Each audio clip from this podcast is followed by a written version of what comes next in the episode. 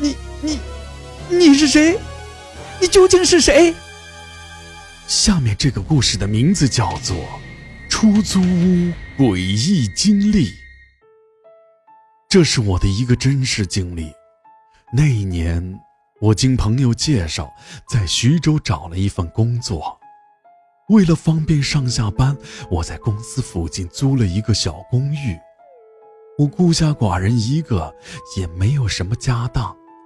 找了个货车便搬了过去，可我搬着东西刚想上楼，就从保安室里冲出来一个大爷，把我拦住了。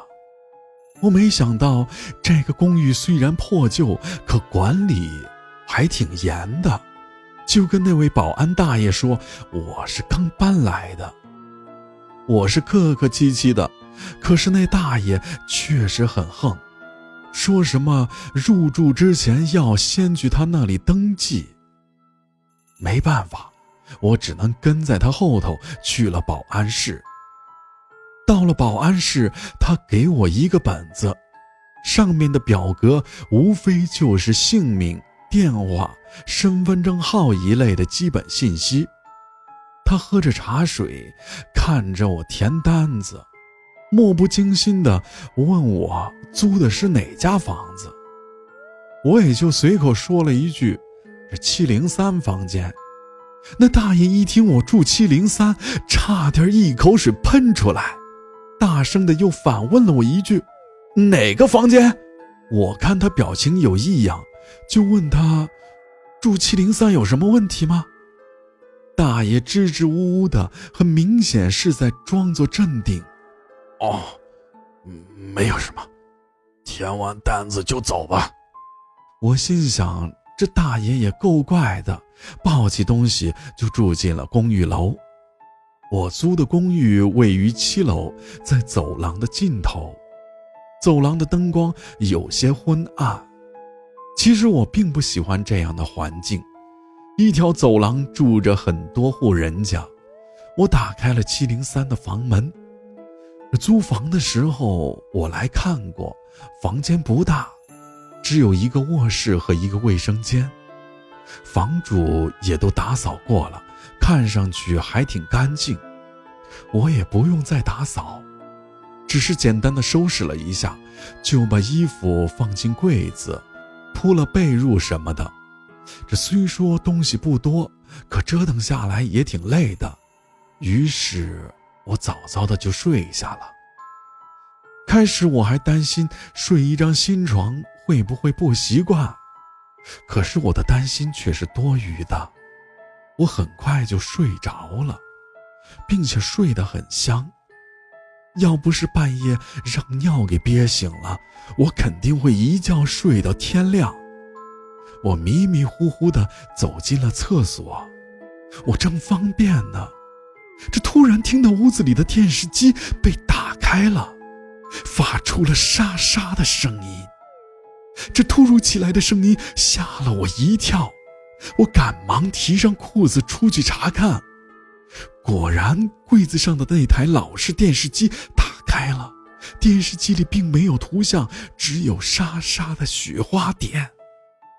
我查看了一下，房间里除了我，并没有别人。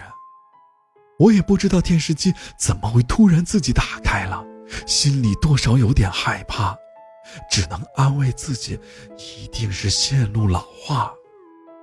我大概检查了一下电视，也没看出什么来，就随手把电视机关上了。虽然受了些惊吓，可睡意还是很浓。我倒在床上又睡了起来，可却。怎么也睡不踏实了，翻过来，调过去，总觉得屋里有人。这当我再一次翻身，向着床的另一边时，这感觉前面挡着一个人，那感觉异常的强烈，让我不得不睁开了眼睛。可当我看清眼前的东西时，要不是我刚上了一次厕所，非得吓尿了不可。在我面前躺着一个面容枯槁的老人，而且是一个看上去死了很久的老人的尸体。这突然映入眼帘的画面，吓得我大叫了一声，从被窝里窜了出去。因为用力过猛，我重重地摔倒在了地上。我也顾不得疼痛，爬起来往床铺上看，可是床铺上却是空空荡荡的，什么也没有。那干枯的老人也不见了。我爬起身来。这虽然床铺也就那么大，可以一目了然，我还是掀起被子找了又找，确定床上没躺着别人。我正纳闷刚刚看到的究竟是幻觉还是见了鬼，我身后的电视机突然又打开了，发出了刺耳的沙沙声。我猛地回头去看。又让我汗毛倒竖了一幕，那个干枯的老人竟坐在沙发上，看着满是雪花点的屏幕。我当时也不知道出于什么原因，竟然惊恐地问：“你、你、你是谁？你究竟是谁？”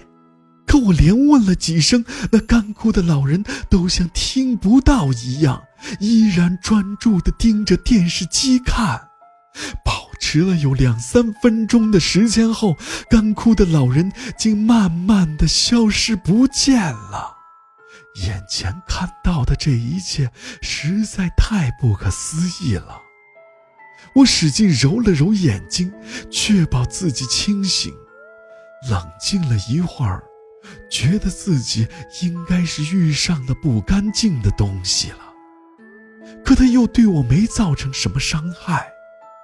我在屋子里四处又查看了一下，也没发现什么不妥的地方。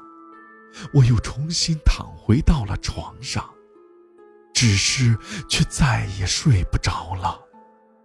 我时不时的会睁开眼往身边的位置上看一看，生怕他再出现在我身旁。好不容易挨到了天亮。工作也不能耽误，我洗漱了一下就去了公司。这一天除了精神有一点萎靡不振，别的也没有什么不妥。我回忆了从搬到公寓的整个过程，觉得我租住的房间可能有问题，而看门的保安大爷好像也知道什么。好不容易等到下班。